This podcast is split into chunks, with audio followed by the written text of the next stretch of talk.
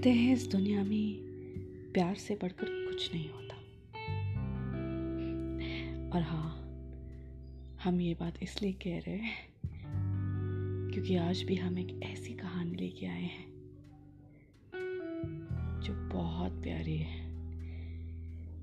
या हमने तो इस पॉडकास्ट को क्रिएट किया था कुछ और पर्पस के लिए, जहाँ पे हम एक नई दुल्हन की मुश्किलें सोसाइटी के इश्यूज़ के बारे में डिस्कस करने, लेकिन शायद अब ये नई दुल्हन की भी मन कर गई है कि हम प्यार की कहानी में इंटरेस्ट लगाएँ। बताएँ क्यों? क्योंकि हम भी मेस्मराइज हो जाते हैं ऐसे लव स्टोरीज सुन के।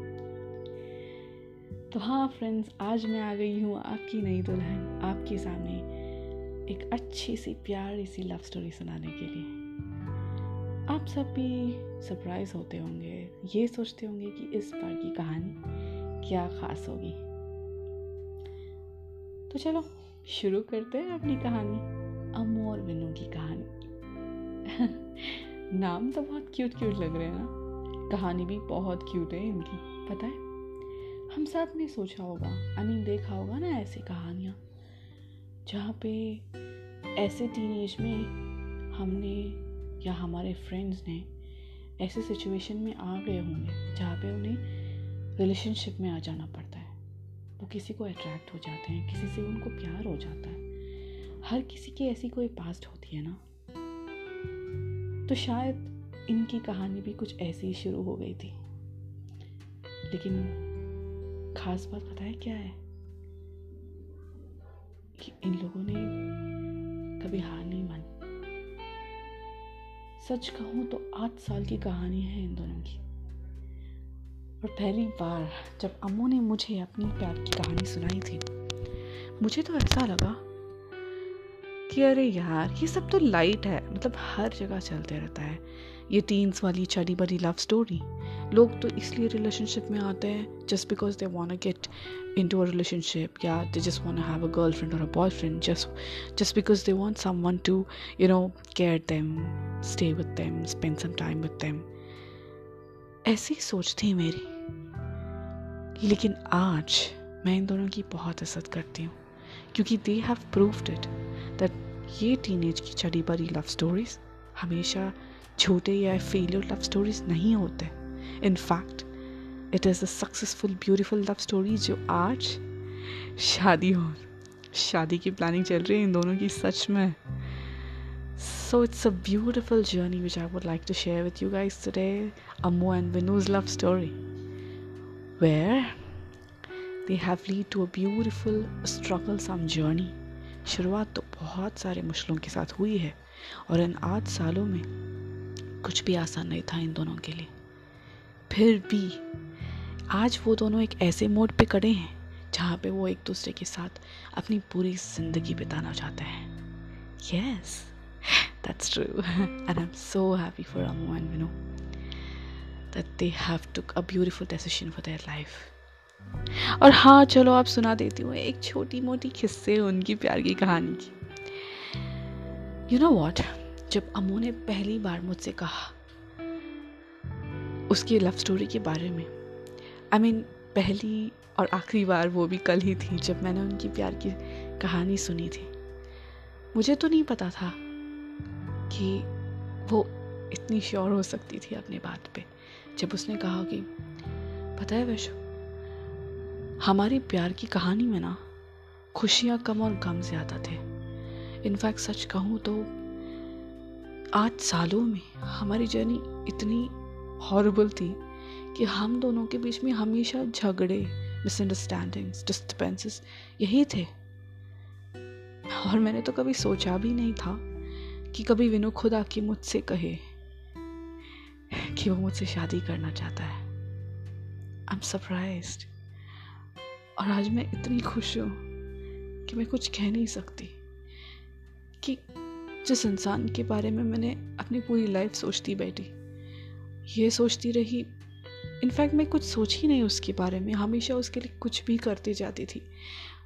उसको अपना उसके लिए वो सारा प्यार दिया जो वो अपने माँ अपने माँ के पास उसे नहीं मिला। आई I मीन mean, उसे वो माँ का प्यार की जो कमी थी उसकी लाइफ में वो सब मैंने दिया। मैंने उसकी ढाल बन के हर मुश्किल में उसका साथ दिया लेकिन कभी भी मैंने ये नहीं सोचा था कि वो मेरे लिए क्या फील करता होगा। लेकिन आज लेकिन आज जब वो खुद आके मुझसे कहता है कि वो मुझसे शादी करना चाहता है और पूरी ज़िंदगी मेरी पागलपन को झेलना चाहता है आई वॉज़ जस्ट सरप्राइज़ और शायद मेरे से ज़्यादा खुश इस दुनिया में कोई नहीं होता, वैसे।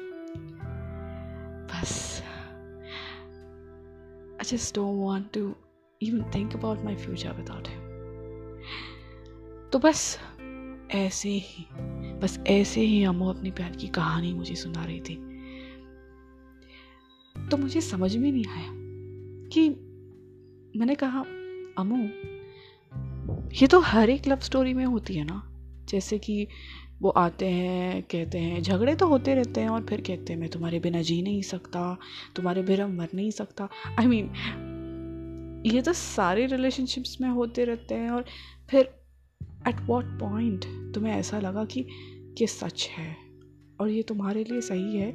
और ये एक प्योर लव है तुम्हारे लिए। ऐसा कब लगा तुझे? ये सवाल किया था मैंने अमू से। और पता है जब अमू ने क्या कहा? मेरी कहानी में तो ऐसा कोई मोमेंट है ही नहीं, जहाँ पे हम इतने फिल्मी हो गए थे एक दूसरे के लिए। पर एक मोड़, हम एक ऐसे मोड़ पे आ गए एक दिन की एक I just I just saw him crying for me वो मेरे बिना जी नहीं सकता ये बातें कहने से कह, कहने के बगैर उसने तो बस मेरे लिए रो लिया। और मुझे ये बहुत क्यूट लगा। वो अपने सच्चे दिल से मेरे लिए दो आँसू बहाए। वो मेरे बिना जी नहीं पाया।